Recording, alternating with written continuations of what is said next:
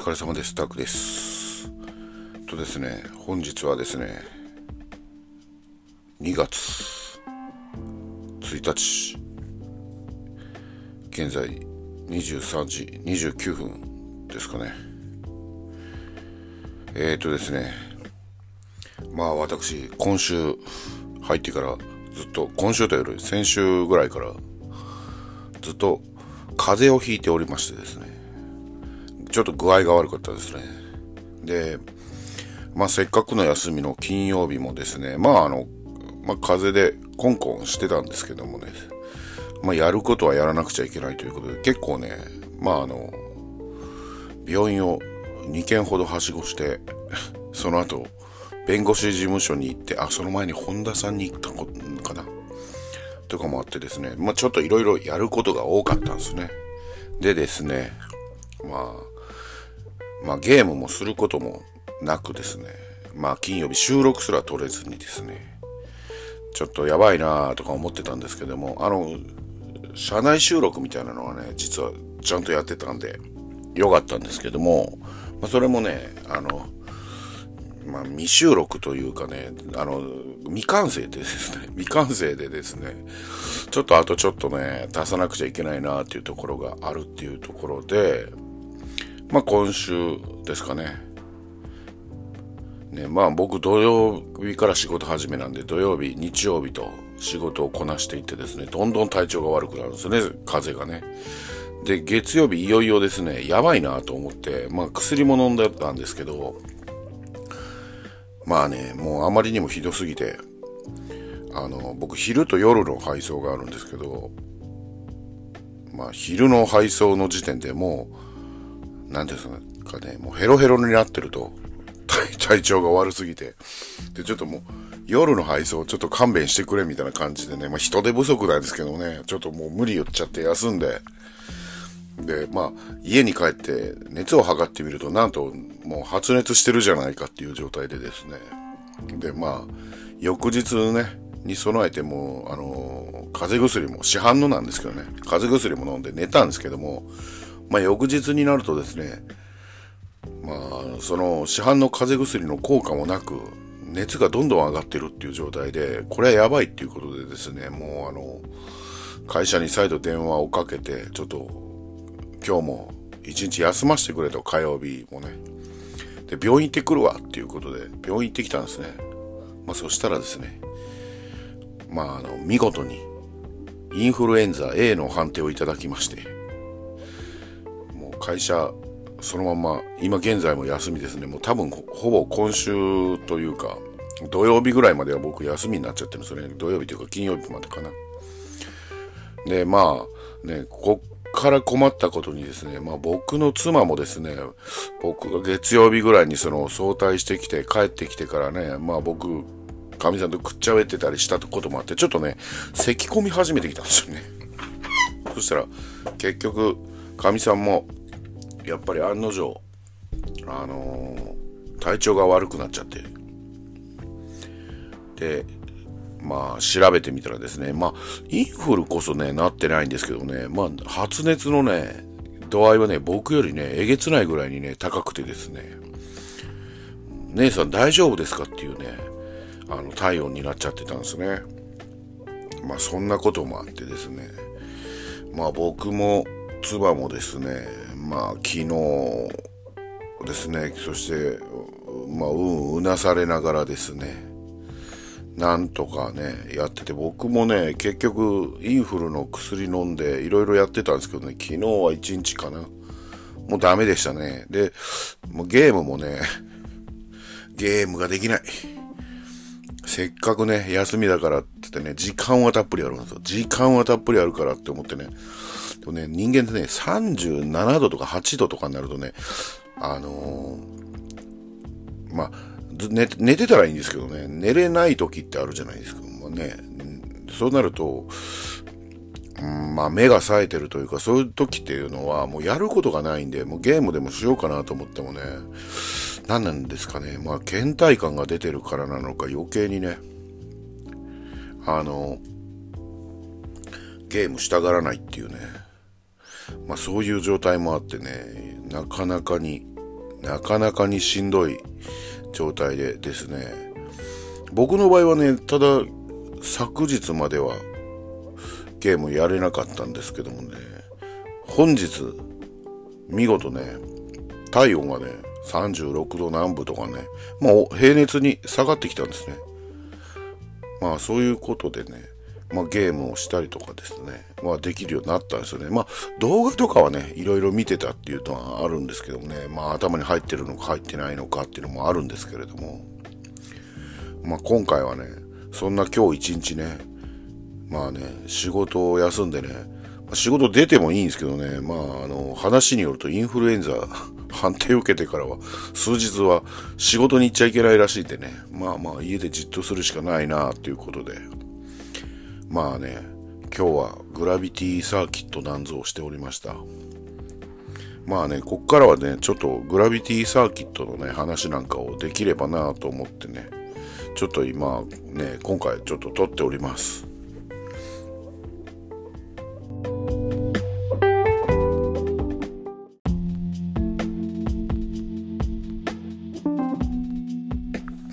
はい。それではね、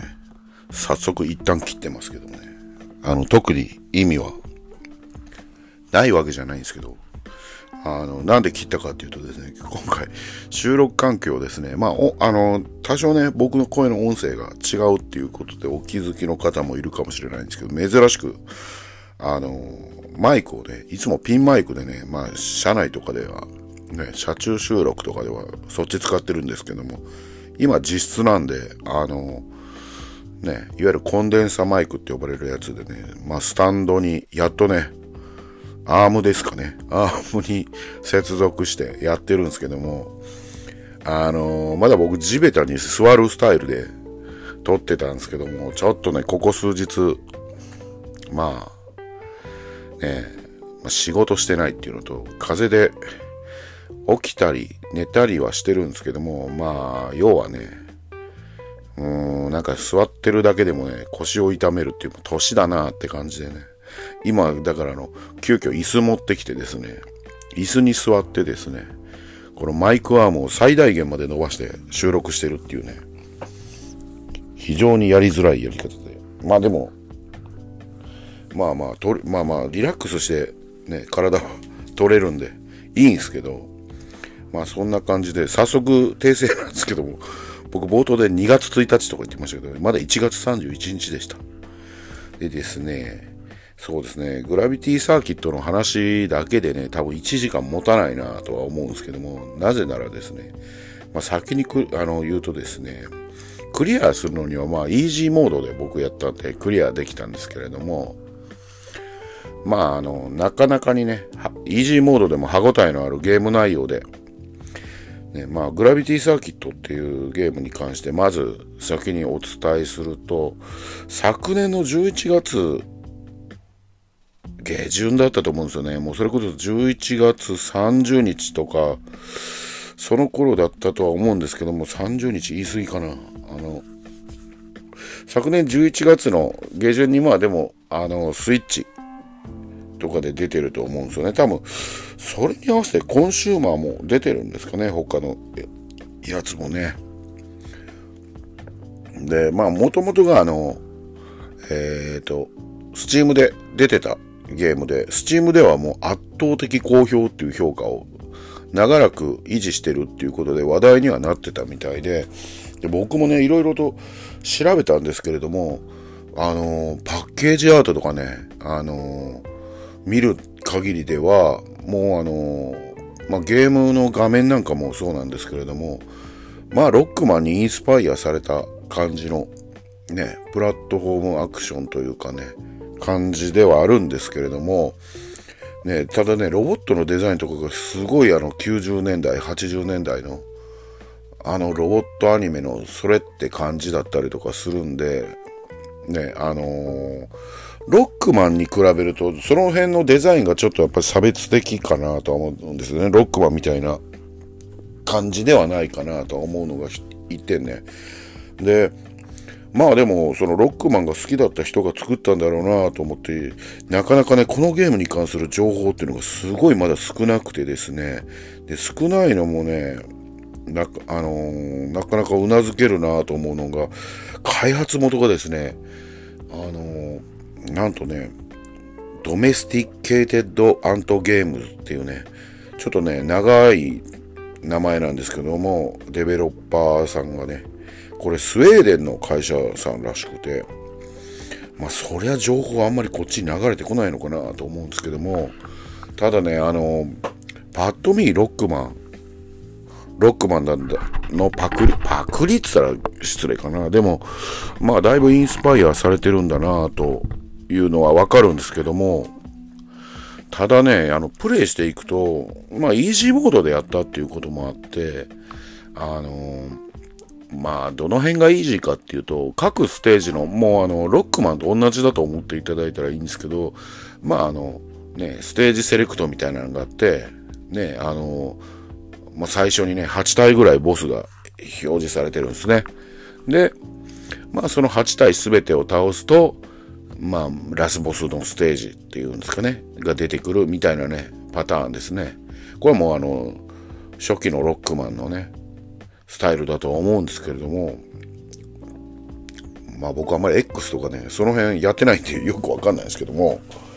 で、まあ、グラフィックはね、ファミコンテイストの8ビット風にまとめられてて、で、まあ、あのー、バストアップだったりとか、キャラクターデザインを意外とね、その8ビット風の色数で抑えようとしてる中でも、色使いが本当に8ビット風にもってこいな感じで、あの、デザインしてるところが良くて、なまあ何かというと、例えば赤いキャラクターがいるとしたら、一番濃い赤と薄い赤と白だけでまとめてるみたいな感じなんですよね。それだけでこんなに表現豊かにデザインできるんだなっていうのがね、ね、まあなかなかすごい感心したっていうところがあって、あとね、まずステージ全体のデザインもやっぱりあのファミコンテイストの8ビット風でやられてるんですね。で、8ビット風で言うと、あのー、あれですね。これの前にあの僕がやってたあの、なんていうんですかね、あの、ブラッドステインド、カース・オブ・ザ・ムーンに比べるとですね、非常にですね、あの8ビットの中でも色使いがやっぱりね、海外の人と日本の人ってやっぱ違うんだなっていうのを感じさせるぐらい、あの、どっちがすごいいいとか悪いとかの話じゃなくて、あの、またちょっと、ロックマンをインスパイアしてるとは言いつつも、やっぱりなかなかね、センスがね、若干違うんだなっていうのはね、感心させられましたね、僕ね。で、まあ、そういうこともあってですね、やっててすごいあの楽しかったなっていうのが一点と、あと、あの、そうですね、あの、難易度はイージーにしてるからっていうことで、ね、それでも歯応えがあるっていうのはなぜかっていうと、敵の強さは変えれるんですね。あのいわゆるステージのボスのね、難易度はね。ただ、ステージのボスの難易度は下げれるし、ステージも、ステージ中に配置されてる敵の、あのー、なんていうんですかね、強さも変えれるし、あとはなんだろうな、配置も変えれるとは思うんですね。問題は、ステージのギミックが変えれないっていうことなんですね。そうなんですよ。つまり難易度をどんなに下げても、結局ね、プラットフォームアクションなところがあるんで、あの、ステージ自体のギミックは変わんないんですよね。まあ、ここになかなかね、テクニックを要するんで、まあ、おっさんな僕はね、で、ロックマンもね、言うほどね、経験が豊かじゃないんで、僕自身は。うーん、あの、やっぱ上手い人とか思い入れのある人って一回クリアしても何度もクリアするじゃないですか、そのロックマンに対してね。まあそこまで僕やり込んでなかったっていうこともあって、やっぱね、まあまあ苦戦しました。苦戦したっつってもね、もうでもクリアタイム見ると6時間ちょっとなんで、多分ね、まあ、難易度下げてるからこれなんですけども、うん、まあ、もっと多分かかってたんだろうな、ノーマルとかにしたらと思いながらもね。で、ロックマンのパクリというか、まあ、オマージュだっていう、パクリってあんま言わない方がいいんですよ。オマージュとして、ね、いろいろ、まあ、よくできてるよなっていうところが多々あるんですけども、ただ、そのままロックマンのオマージュで終わってないところがいいよなと思うのが、ロックマンって、あの、まあ、オマージュされてる作品は他にもいっぱいあるとは思うんですよ。ね。で、まあ、やっぱり大体飛び道具使うんですけども、このグラビティサーキットっていうのが、あの、主人公カイっていうね、あの、ロボットなんですけれども、あの、基本的には飛び道具使いません。もう殴る蹴るなんですね。で、その殴る蹴るっていうので攻撃していくっていうことで、で、殴る蹴るである程度敵がね、スタン状態になるんですね。敵もロボットなんですね。で、そうすると、まあ、近未来というかね、まあ、どこの星かわかんないですけど、ロボットだけしかいないようなね、もう超機械生命体みたいなね、惑星で物語は描かれるんですけども、そのロボットね、たちね、敵のロボットたちをね、殴る蹴るをした後にですね、まああの、まあもう、あとは死ぬだけ、爆発するだけみたいな状態になったところ、まあスタン状態みたいになってるところでね、掴んでね、投げることができるんですね。で、その投げると別の敵にね、ぶつけられれば誘爆するというかね、倒それもね、あの、倒すことができるとかね、まあ、あとですね、フックショットがね、標準で装備されてるんですけど、まあ、このフックショットがいわゆるね、まあ、ワイヤーアクション的な、要は、あのー、海原為替的な、ヒットラーの復活的な、みたいな感じのね、アクションをね、やるんですよね。まあ、これとね、あとスライディングですね。で、そしてダッシュ機能もね、あるんですけども、ダッシュ機能っていうのがね、僕スイッチでやってるんですけれども、どこだったっけな。L ボタンだったと思うんですね。確かね。なんで、まあ、なかなかね、あのー、忘れがちというかね、あっつってすぐに気づかないんですね。R ボタンに配置されてるね、あのー、フックショットはちょいちょい使うこともあって、慣れてくるんですけどね。あとね、その、それ以外にね、必殺技みたいなのがね、あのー、自分で装備できるんですね。えっ、とね、そのまんまの、あまあ、エネルギーを貯めることによってね、特定のエネルギーを貯めることによって使える回数が決まってくるんですけども、まあ、ある時は昇竜拳みたいなやつだったりとか、ある時は、そうですね、まあ、波動拳的な、サマーソルトじゃないや、ソニックブーム的なとか、あと、竜巻旋風脚的なものだったりとか、まあ他にもね、自分の体力を回復するとかね、様々なスキルっていうのがね、あの、スキルっていうんですかね。まあそういうのをね、実装することができるんですね。これが確か3つかな ?3 つ4つつけれるんですね。で、さらにですね、それとはまた別にチップっていうのをね、これ装備できるようになるんですね。で、そのチップは何かっていうと、あのステージをクリア、まあ1ステージでもいいんですけど、クリアすると、その道中で、まああの、助けをこう、あの、コーテル、あのまあ、ロボットがいるんですね。まあ、メタルスラックでいう、あの、捕虜みたいな感じでね。まあ、それを助けた人数に応じて、あの、まあ、あの、自分の本部みたいなね、ところに戻ってきた時に、助けた人数に応じて、こういう機能を使えますよ、ああいう機能を使えますよっていうのをね、あの、ご褒美として変えることができるんですね。これがね、意外とね、まあ僕難易度イージーではやってたんですけども、まあさらにね、プレイのね、まあ敷居を下げてくれるっていうね。例えば、ね、通常よりも敵から受けるダメージを下げたりとか、逆に通常より相手のあのもう攻撃する攻撃力が上がったり、攻撃速度が上がったりとかですね。あとダッシュしたりとかスライディングした時に無敵状態にできるとかね。まあそういう様々なね、あの、スキルをね、これは確か3つまでね、装備できるのかな。必殺技とは別でですね、こっちのあの、まあ、チップでつけるスキルっていうのはですね、まあ永遠、永遠にっていうかね、エネルギーか何かを消費するわけではないので、まあそれによってね、多少の難易度のね、まああの違いは出てくるのかな、違いというかね、多少それであの、救いになるところはあるんですけども、まあかといってね、大げさに極端に難易度が下がるかというとそうでもないんですね。で、まあ僕プレイしててですね、これ最初のでもボス1、2体はやっぱり40何分かかりましたね。まあ、あの、ステージをクリアし、ステージクリアして、ステージを進んでいって、ボスを倒すまでにっていうんですかね。イージーモードですけどもね。ただね、3人目ぐらいからね、徐々に時間が短くなりました。徐々にというよりもね、一気にね、20分台まで落ちたんですね。で、最初は、これは難易度が低いのかなって思ってたんですけれども、まあ、今、まあ、考えてみると、まあ、8人いるボスって、それぞれに、そんな極端に差異がないんですよね、強さに。で、まあ、あの、先ほど言ったように、イージーモードでやってると、強さに差異がないし、ていうことはどういうことかっていうと、あの、ロックマンの場合は、何々マンを倒したそのスキルをね、入手するっていうことがあると思うんですけど、これではね、実はそれがないんですよね。まあ、一部ね、使えることはあるんですけどもね、その、あの、スキルとしてね、後々、あの、購入してね、実装させることによってね、一部の機能は使えるんですね。ボス8人のうちのね、機能は。でもそれがね、あの、次のステージというか別のボスを倒すのに必須なスキルではなかったりするっていうところがありまして、まあ、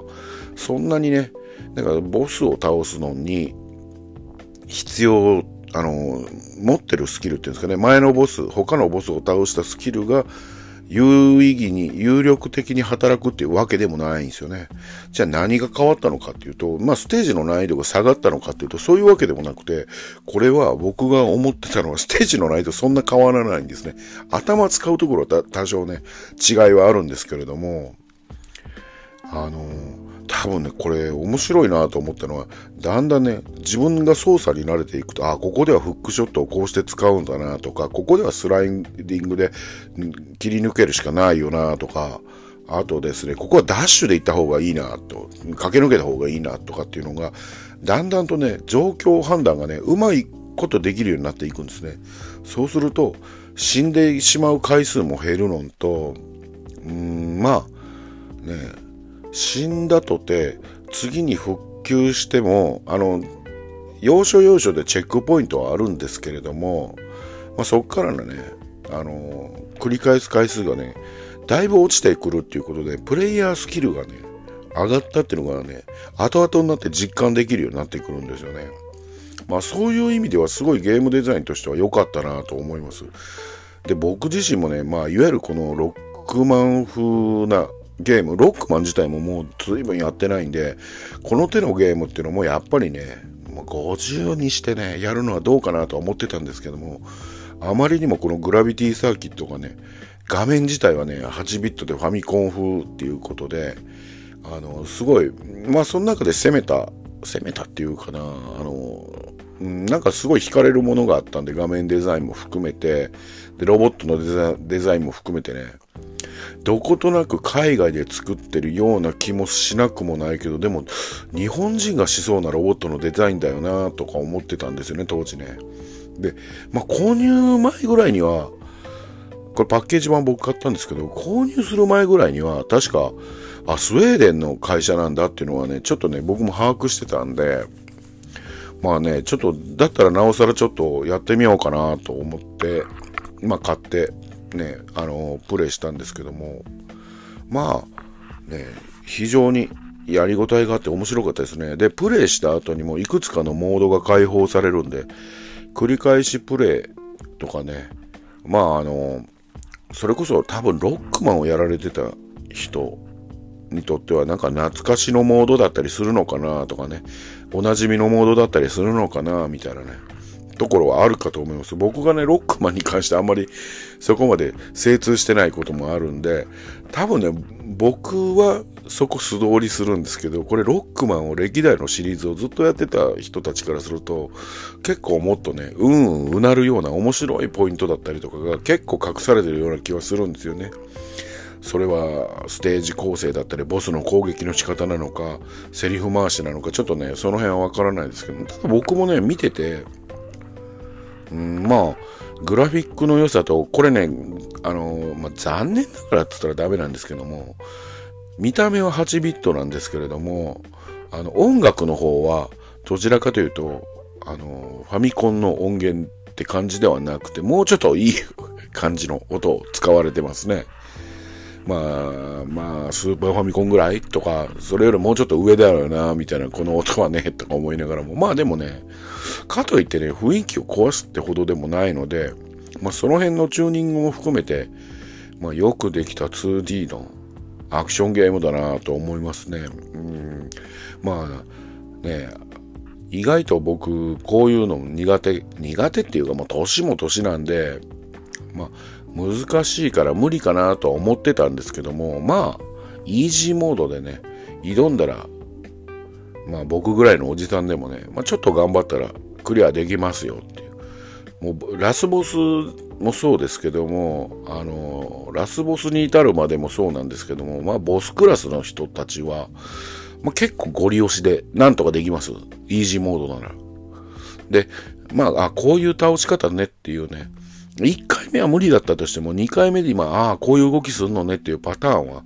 だいぶ覚えやすいかとは思うので、うーん、まあまあ、そんなに何度も何度も死んで、ボスの、あの、倒し方が分かったっていうような、そこまでの難易度ではないので、まあ、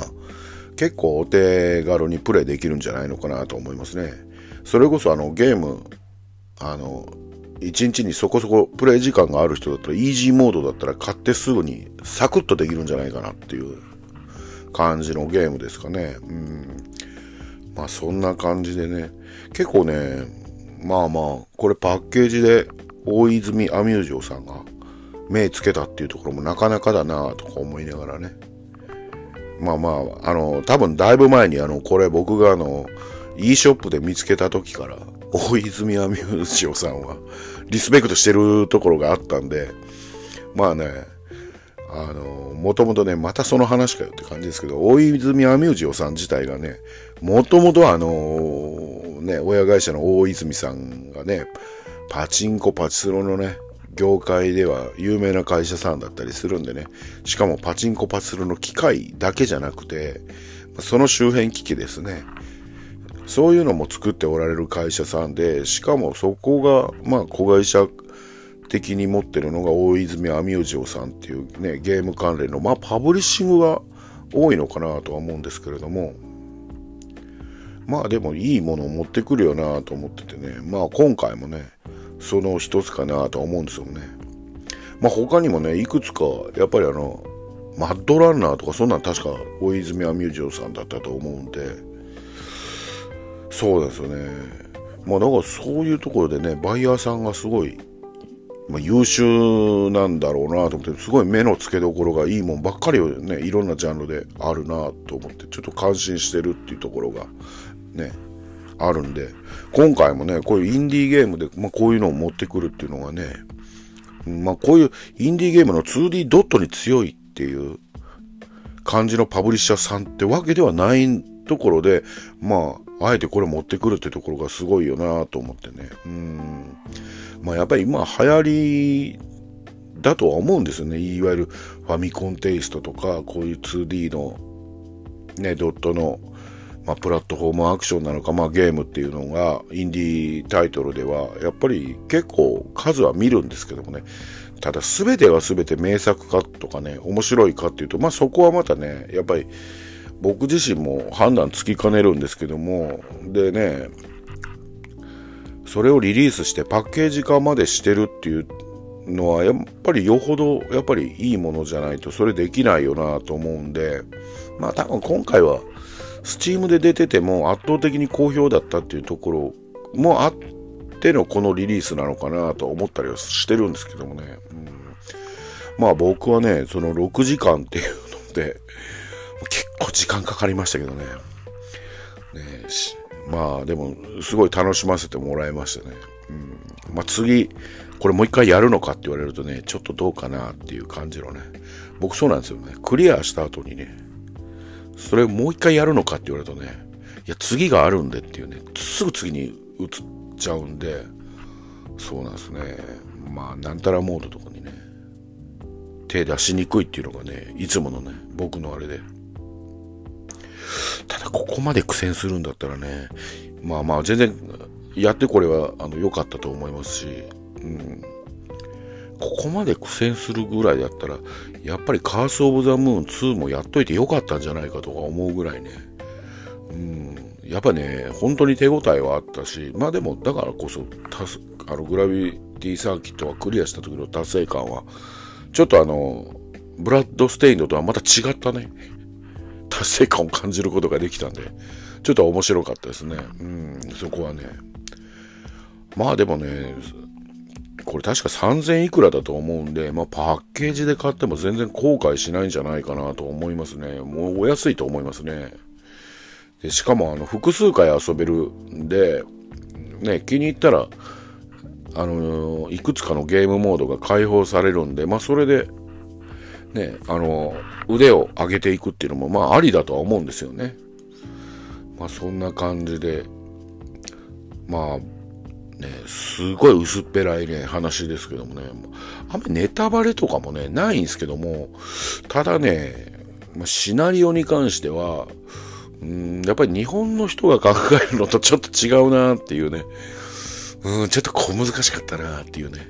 まあ、ここロックマンとかもこういう感じだったのかなと思ってね、あの、後期のロックマンっていうんですか。うん、まあいろいろと、なんかちょっとトランスフォーマーみたいな話になってきたなみたいなね。まあそんなね、あんまりネタバレもね、言うとあれなんですけどね、結構思ってたよね、難しい方面に話振ってきたなと思ってね、最後の方はね。まあなかなかね、まあだからこその大どんでん返しがちょっと面白かったりはするんでね、まあこれ以上はもうシナリオは言わないんですけどね、うん。まあそんな感じでね、まあ良かったと思います、僕はやってて。うん、まあこれおすすめですね。まあつ、もうおすすめって誰にでもおすすめするかっていうと、まああれなんですけども、ただ、ロックマンみたいなゲームがやりたいなっていう人にはね、おすすめかなと。で、ロックマンコピーというかね、まあその、ロックマンライクなところで、どこまでオリジナリティを出せるかっていうところをちょっと頑張ってくれてるような気はすごいするんで、まあね、打撃アクションっていう時点でね、しかも 2D ですからね、うん。なんかね、だから攻撃してて、やってて思うのはね、どことなくね、一瞬ね、僕、国尾くんみたいなのを思い出す瞬間があるんですよ。全然、あの、国尾くんとかと違うんですよ。ダブルドラゴンとかとは違うんですけども、なんかね、やってる時にね、一瞬ね、国尾くんやってるみたいな感じにね、なる気がする時があるんですよね。それ多分ね、敵を掴んで投げ飛ばす瞬間があるからだとは思うんですけどもね。まあね、まあその辺でね、なんか、ん、なんかいいとこ取りみたいな感じはすごいしてて、オリジナリティも感じれたし、すごい良かったかなと思います。まあちょっと今回のレビューはこんなところですかね。ここで一旦切りますね。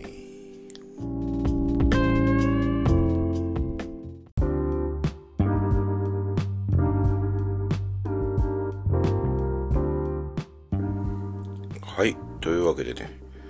まあ、グラビティサーキットの、まあ、あのー、レビューをね、ちょっとしてみたんですけど、なかなかやっぱり、一作品で1時間っていうのはさすがにしんどいところがありますね。まあちょっとね、今後ね、そういうゲームのレビュー、1時間はさすがに引っ張れないなと思ってね、話せることがないっていうのとですね、まああんまりね、僕もその、この制作、今回制作開発されてるね、会社さんのことをあまりにも知らなさすぎるっていうところもあってね。で、まあね、まあ、そこでですね、ちょっとそういえばこれ、あの、ね、あの、以前ちょっと、まああの、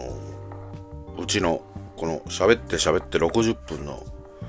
ツイッターにですね、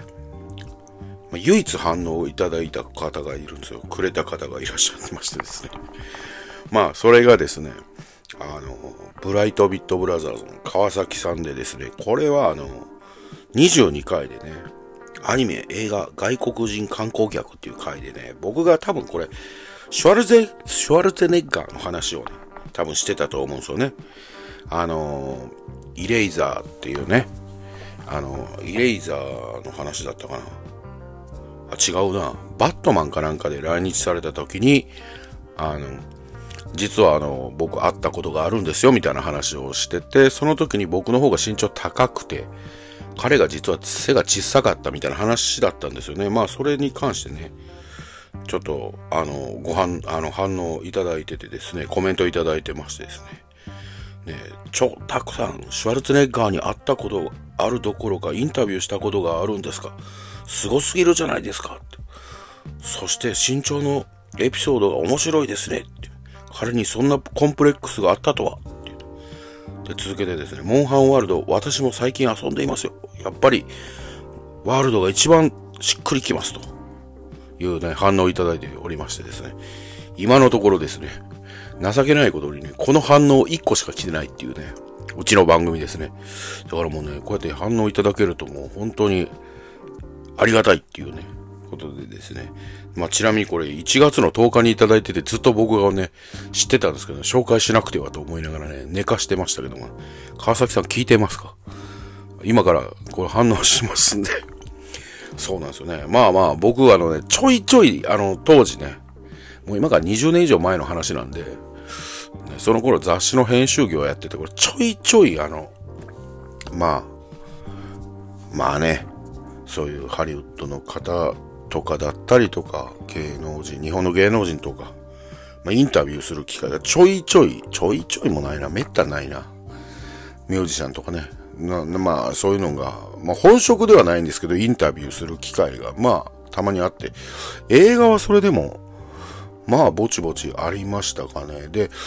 まあね、うん、今ね、パッと思い出せるパッと思い出せるね、面白い話っていうのがなんかあるかなと思ったらね、あんまりなくてですね。うーん、まあ、そうですね。あ、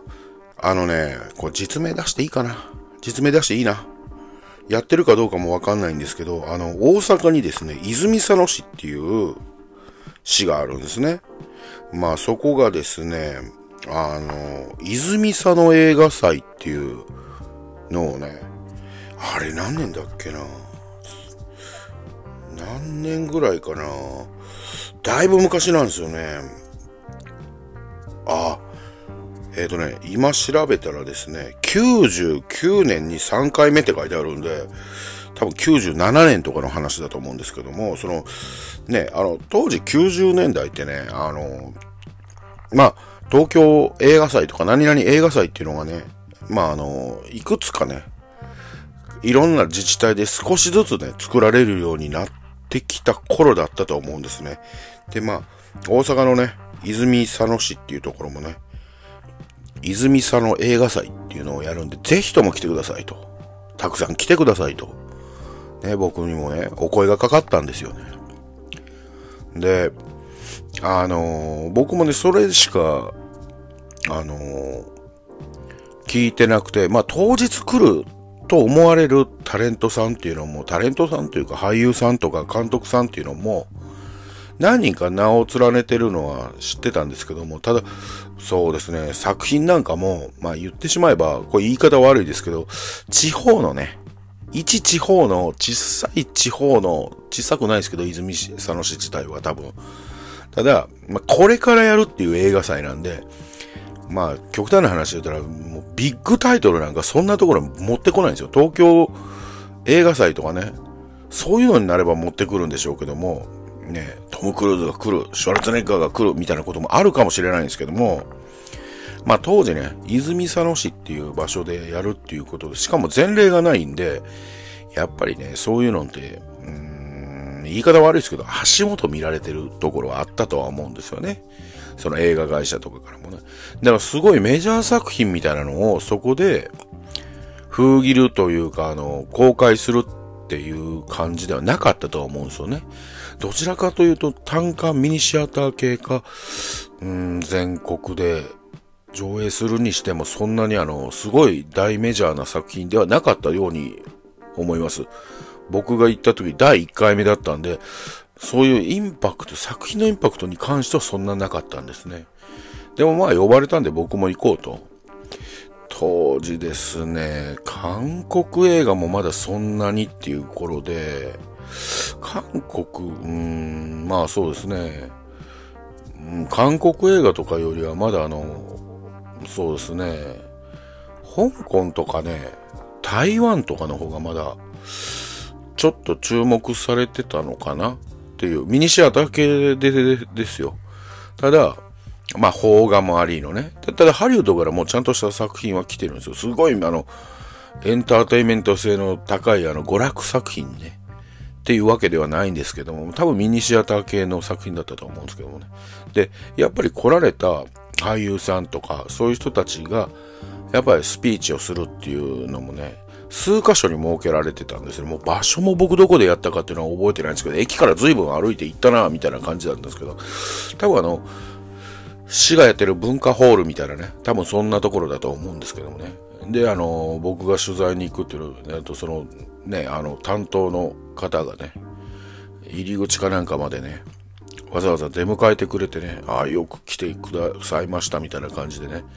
すごい待遇いいなと思ってたらね、ま、まあ、僕が当時、ね、何に書いてたのかっていうのは、まあ別に置いとくとしておいても、まあそんなに、あの、マスコミ、まあ活字媒体ですね。活字媒体とかで、うん、テレビの取材も多分そんなに来てなかったと思うんですね。で、そうですね、活字媒体もそんなに来てなかったように見受けられます。だから、そのうちの一つが僕だったっていうこともあって、やっぱ、まあどちらかというと下手をするとですね、こんな言い方悪いですけど、ちょっと豪華な、あの、役所でやってる上映会みたいなことになりかねない感じもあったんですよ。まあでも第1回目でやっぱり名実ないっていうところからのスタートだったんで、仕方ないかなとは思うんですよね。まあでも、ね、あの、それからこう回を重ねていけばだんだん大きくなっていくとは思うので、うん、まああとはね、あの、プロモーターって言うんですけども、プロモーションするところ、とかね、そのイベントを仕切る会社がどこだったかっていうのとか、やっぱり予算的な部分で、こういうので扱い変わってくるんですけども、まあそう大きなところが入ってなかったんでしょうね。で、まあ僕は声かかってそういうので活かしていただいて、で、あの、僕は、あの、当時取材もするし、カメラも別にね、あの、自分で撮影もするんですけども、まあ、ね、インタビューするに関しても、しても、あの、僕がインタビューしながら写真撮るわけにもいかないんで、あの、もう一人ちょっとね、頼んでたんですね、当時。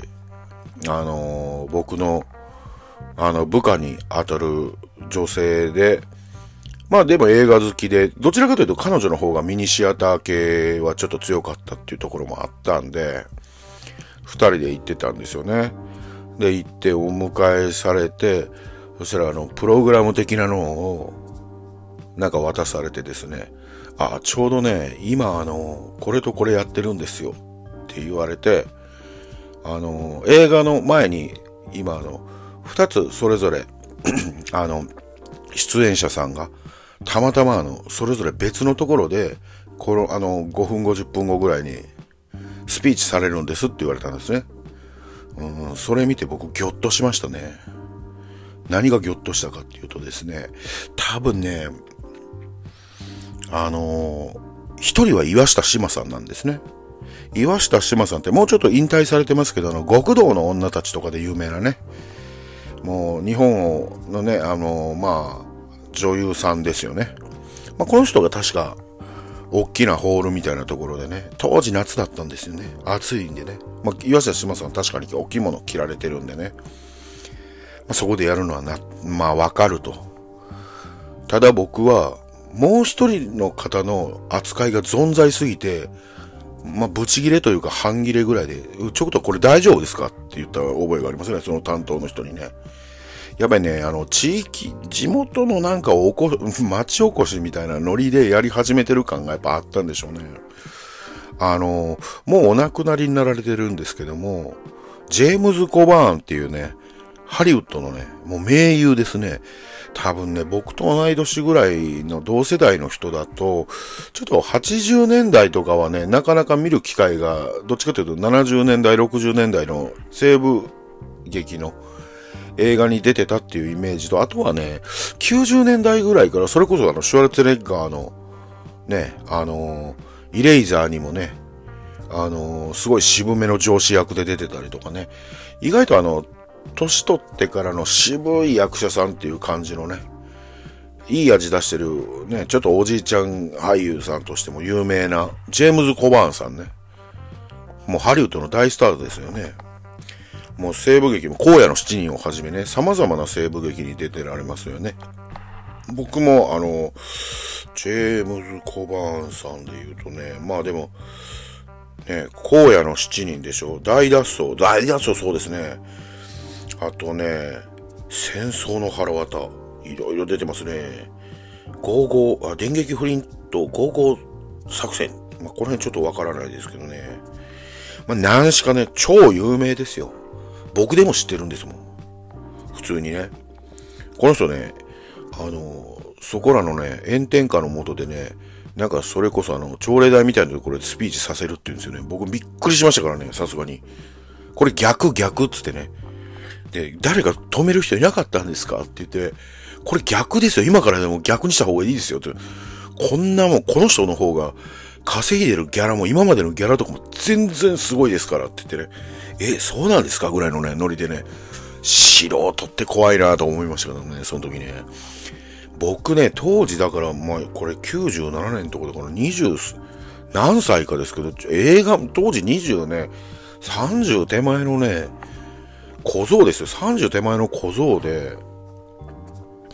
ちょっと映画好きみたいなやつでも知ってるジェームズ・コバーンさんですからね。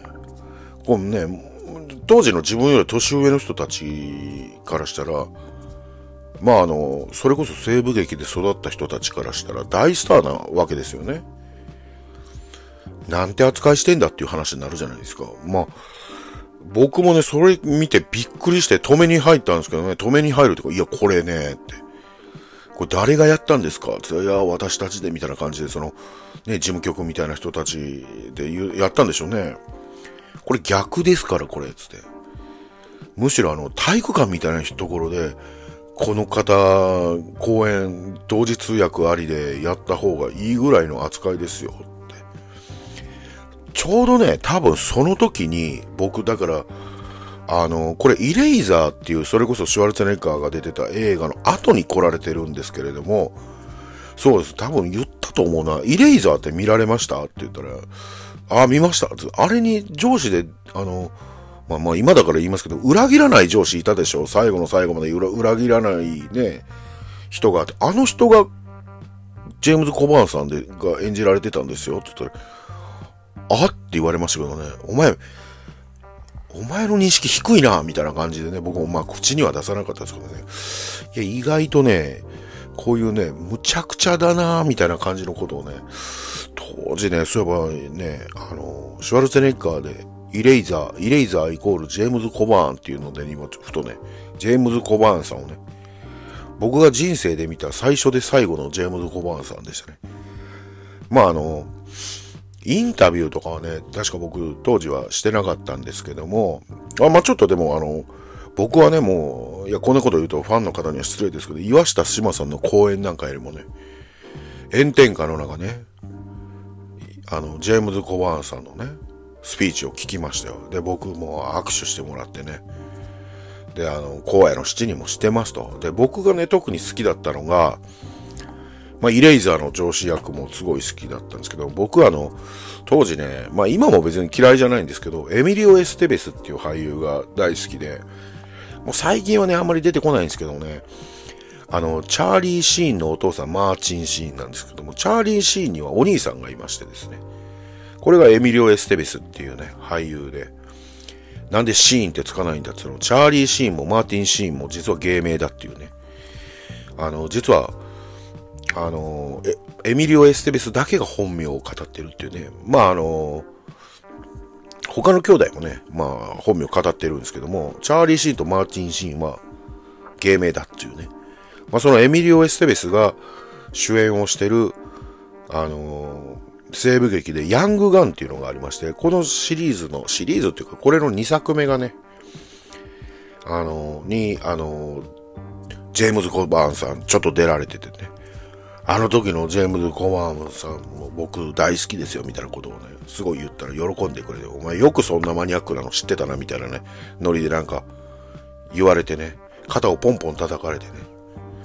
うーん、あの時スマホがあったらね、即写真撮ってたのになとか思いながら、いっぱいバシバシ撮ってたなっていうぐらいね。まあそんなね、思い出がありますね、映画のね。まあ、これシュワルツェネッガーの話よりはね、あんまり面白くないんですけどもね、ただ僕の中ではね、うん、いくつかのイベントに呼ばれた中でもね、なかなかに当時、もうもうもう、衝撃が走ったなっていうね。いや、もちろんね、岩下志麻さんもすごいと思います。でもね、あのー、今調べてみたらですね、90何年ですけど、これ2002年ぐらいに確か、ジェームズ・コバンさん亡くなられてんのかな？2002年ですね。2002年に亡くなられてるんですね。74歳でね。つまり当時あの、69歳とか68歳だったんですけど、そのご老体がわざわざですよ。アメリカからね、泉佐野に来たんですよ。なのに、炎天下の中でスピーチさすなよっていうね。しかも、ね、映画の聖地でも何でもない泉佐野ですよ。と思ってね、僕ね。なんかそれはなんか言ったような気がするな。と思ってもう丁重におもてなししてくださいよ。普通に行ってみたいな感じで。もう、あの、そこらのね、三流映画のね、しか出てないスター、あの、俳優とは違うんですから、みたいなことを僕、なんか強く言った覚えがあるんですよ、ね。まあまあでね、まあまあ、ちょっとこれ、岩下島ファン敵に回すのかな。まあでも、なんか当時ね、僕はあの、なんかちょっと、初見であったあの、事務、まあ電話でのやり取りはずっとあったんですけど、初見で会ったその事務局の人とね、ちょっとなかなかね、なかなかな態度で、なんか、いや、ダメですよ、これは、みたいなこと言ってね。まあ、その映画祭終わった後、なんか、なんかお礼状みたいなんで、あの時本当にすいませんでした、みたいな感じで、お手紙をね、ご丁寧にいただいて、こちらの配慮が足らずに、ジェームズ・コバンさんにも、みたいな感じで、ね、ご迷惑をおかけして、みたいな感じで、俺に謝られてもな、みたいなね。本人に謝ってくれよと思いながらね、思いますけど、まあいい思い出ですけどね。まあそんな感じですかね。まあ、そうなんですよ。川崎さん他にもね、他にもってことないな。まあ、なんかね、また思い出したらね、ちょろちょろと話せれればと。もういかんせんも結構ね、昔の話が多いんでね。そうなんですよね。まあ、シュワルツェネッガーの話はね、やっぱ、まあ結構印象深かったっていうのはありますよね。やっぱ僕も、うん、ずっと覚えてるというか、うん、まああの後ぐらいに確か州知事になられたのかな、みたいな確かね。そんな時期だったと思いますけどね。まあ他にもね、映画関係、まあ映画もうそういう仕事もね、全然やらなくなったんでね。ででね、まあ、ね、今となってはっていうね、昔、まあ、昔の思い出っていう感じの話しかできなくて、その中でもできる話とできない話も多分あるんでね。まあ、また思い出したら、また話していきたいと思います。川崎さん、ありがとうございます。また、なんか、コメントくださいっていうことで。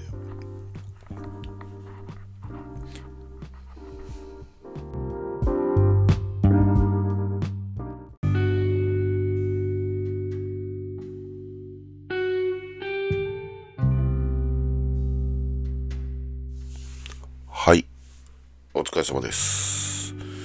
えっ、ー、とね、前の部分からちょっとだいぶ時間、だいぶってことないんですけども、前の部分取ってから、うーん、6、7時間ぐらい空いちゃいましたね。6、7時間言い過ぎかな。まあでもそれぐらいちょっと経ってまして、まあ今、朝なんですけれどもね、2月2日の朝11時ぐらいですね。ねまあまとめを取ろうと思ってたんですけど、朝起きたらですね、ああ、 State of Play がやってるなと、ソニーのね、プレイステーション5の、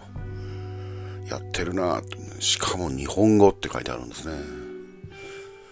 あの、多分全世界公開の英語版はあの7時に公開だったんでしょうかね。確か。日本時間7時みたいな感じで書いてあったんですけど、僕が見たのはね、9時うん、9時半過ぎぐらいだったのかな。20何分前って書いてあったんで、9時ぐらいに公開された日本語って書かれてるやつをね、僕見たんですね。ね日本語ってね、書かれてたらね、まああのね、世界中のクリエイターさんの作られたね、作品を公開するわけですから、まあね、字幕とかついてんのかなと思ったらですね、ついてる字幕は大したことないんですよ。ほぼほぼ大したことないんですよ。もうね、ここでぶった切ってやろうかっていうぐらいね、本当にひどかったんですね。まあね、なんとかかんとかスタジオ、全部それ英語ですよ。CEO& ディレクターって書いてあるんだよね。ディレクターだけカタカナかよ、みたいなね。確かこれステラブレイドっていうね、あの女の子がぴっちりした服でね、もともと、あの、PC とかで出すような、ちょっと、うーん、お色気とまでは言わないのかな。でも、ぴっちりしたね、服を着たね、女の子はケンフルね。うーん、なんか、ニーアオートマタとかデビルメイクライトの違いは何なのかよくわかんないけどな、みたいな感じで僕は、うーん、見てたんですけどね、登場当初からね、映像が出た当初から。これ確か、しかもあれですよね。まあいろいろな理由があってソニーが結局ソニー参加に入ったんですよね。だからまあまあプレイステーションオンリーみたいな感じで、まあ PC でも出るのかな？みたいな感じでやってましたけどね。まあね、見てた限りでは、まあ、いくつか、まあ、ソニックとかも出てたりとか、あと、ね、うん、ちょっとは小マシになってきたかなと思うんですね、この State of Play ね。やっぱり見るところがまあね、そんななかったなって思わせるような最初はね、見るところが今回もなか、ないのかなって思うような作品紹介ばっかりかなと思ってたんですよね。まあ例えば、スクエアが出す、それはもう確実にスプラトゥーンのパクリですよねっていうようなね、インクじゃなくて泡になっただけじゃねえかよっていうね。まあ、それが出てたりとかですね。まあまあ、ただね、やっぱり見るところがね、全くなかったわけでもなくて、昔、昔数年前とかね、1年2年前とかはやっぱりひどかったなと思って、日本人の、あの、なんていうんですかね、購買層に、あ、全く響かないソフトばっかりが出てるなっていう、これね、難しいんですよね。海外の人と日本人でね。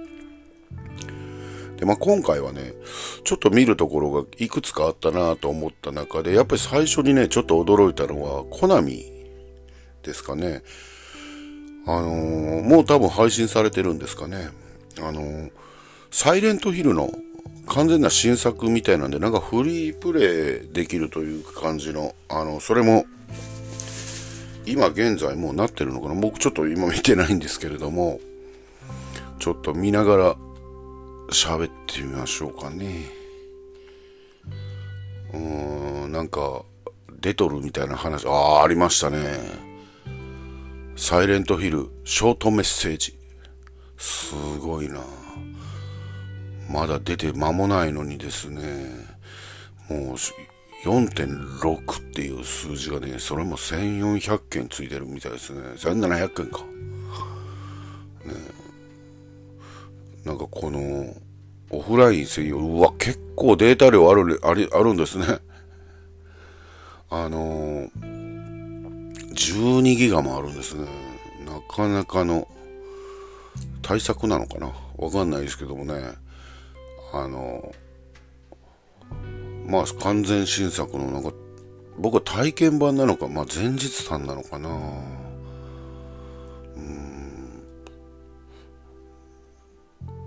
そうなんですよね。このサイレントヒルショート、ザ・ショートメッセージっていうのを今からもうダウンロード可能にしますっていうのとね、まあ、予告編のムービーが出ててですね、さらにですね、あのー、サイレントヒル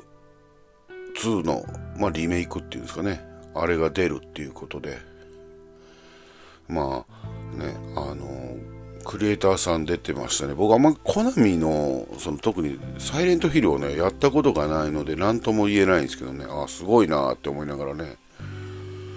あ、なんかコナミ頑張ってんなって思いながらね、もう頑張ってくれよお前らっていうね、もうそれしか言えないんですけどね、まあまあ。まあね、あのー、まあ何でもいいと思うんですけどね、コナミね。もうゲーム作ったらいいじゃないですか、版権持ってるんで、だし、いろいろっていうね。うん。まあね、まああんま言ったらダメなんですけどね。まあでも、そのゲームの業界にね、もう戻ってこようとしてるっていうところでね、いろいろと作られてるっていうことは、まあ、ね、いいことじゃないかなと思ってね、それ感心したんですけどね。で、まあ、その後、何だったかな。まあ、いくつかあったとは思うんですけども、なんか、あ、ライズ・オブ・ローニンですね。ライズ・オブ・ローニンとドラゴンズ・ドグマね。これ発売日が2つ一緒で、僕はドラゴンズ・ドグマをね、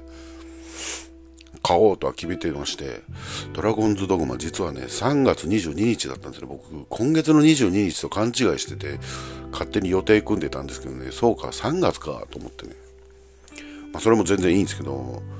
あのね、ライズ・オブ・ローニンのね、あの、まあちょっとねあのプレイムービーみたいなのもね紹介されてたんですけどね。いや面白そうですねあれはあれでね。やっぱりあの何て言うんですかね。幕末のねあの時代幕末というかもうあれ何て言うのかなもうあれなのかな。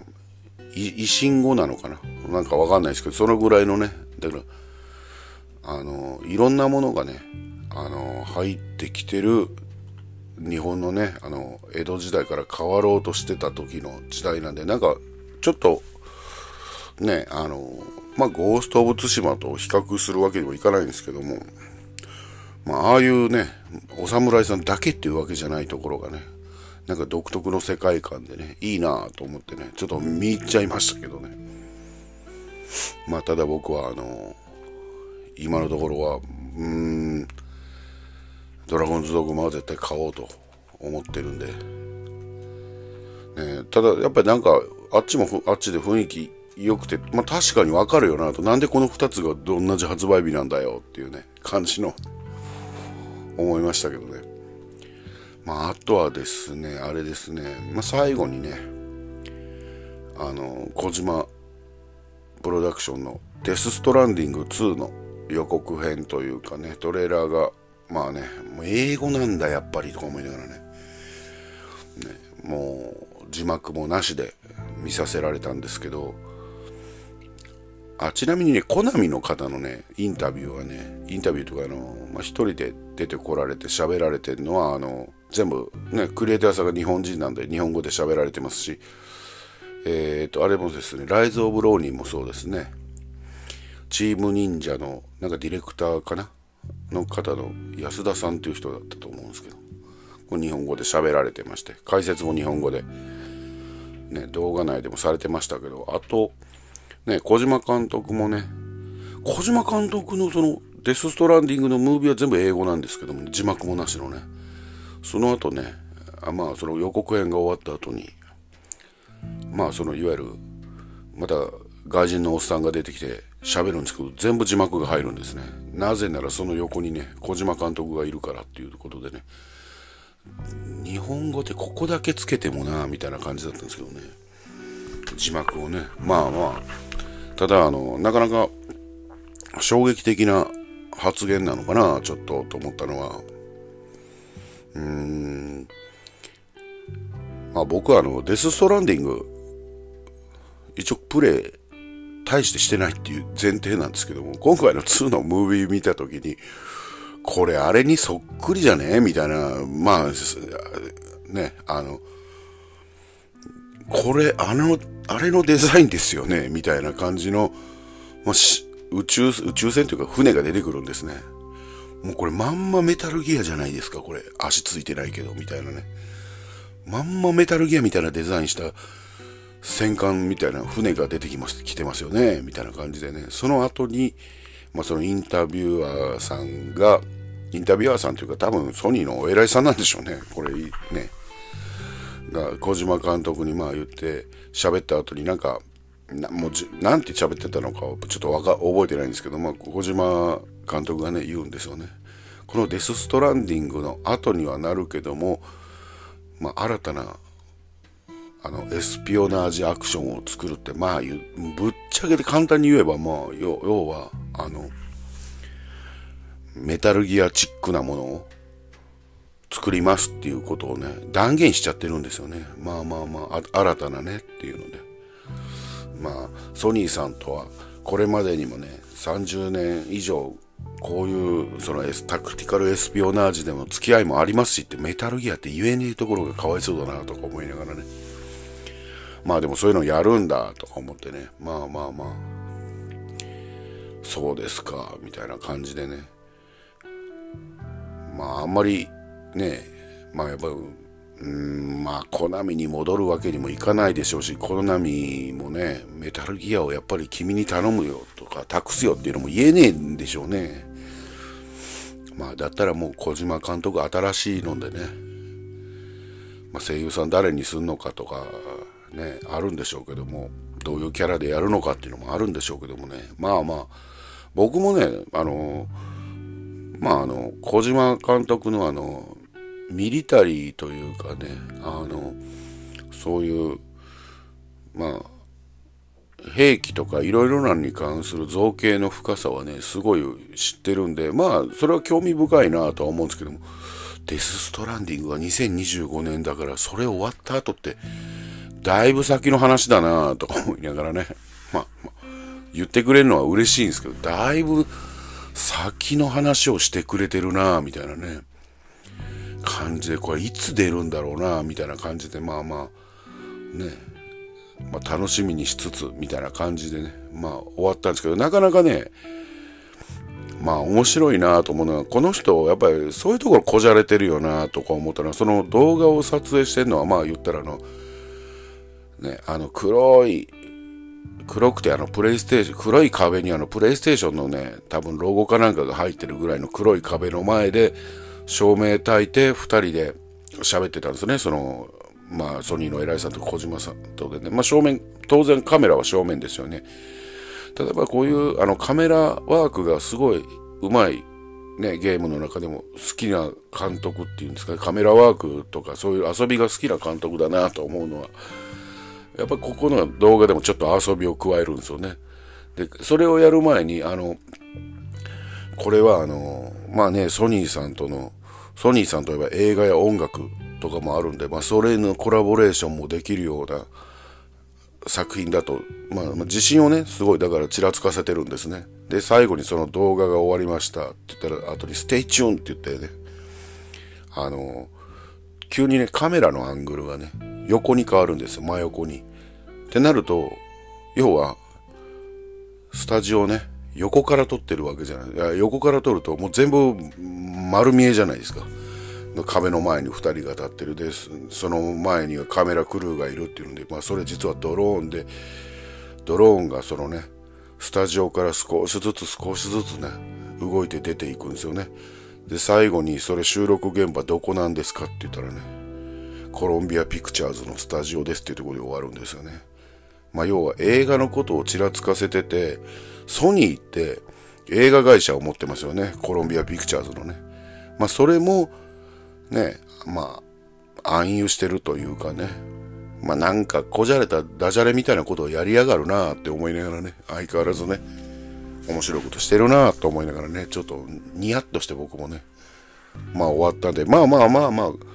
最後なんか小島監督の演出でなんとか力技で、ちょっとはマシなも、あの、 State of Play に仕上がったみたいな感じでね、まあ見てね、またいつものあの、別に欲しいとも思わない洋ゲーばっかりが出てるなっていう動画じゃなかったのが一番ね、今回の State of Play はね、まあ良かったのかなと思って、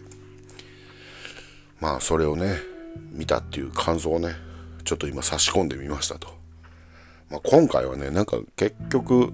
そうですね、今振り返ってみると今回ね、この、これ29回としてあげるんですけども、まあね、グラビティサーキットのレビューとか言ってもなかなかやっぱり1時間は喋りづらい。喋りづらいですね。だからゲーム1本のレビューではさすがにしんどいなと思いながらね。まあ、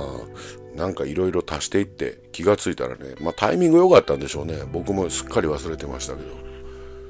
で、まあ今日は2月2日か。っていうことで、あの、ね、話題のペルソナ3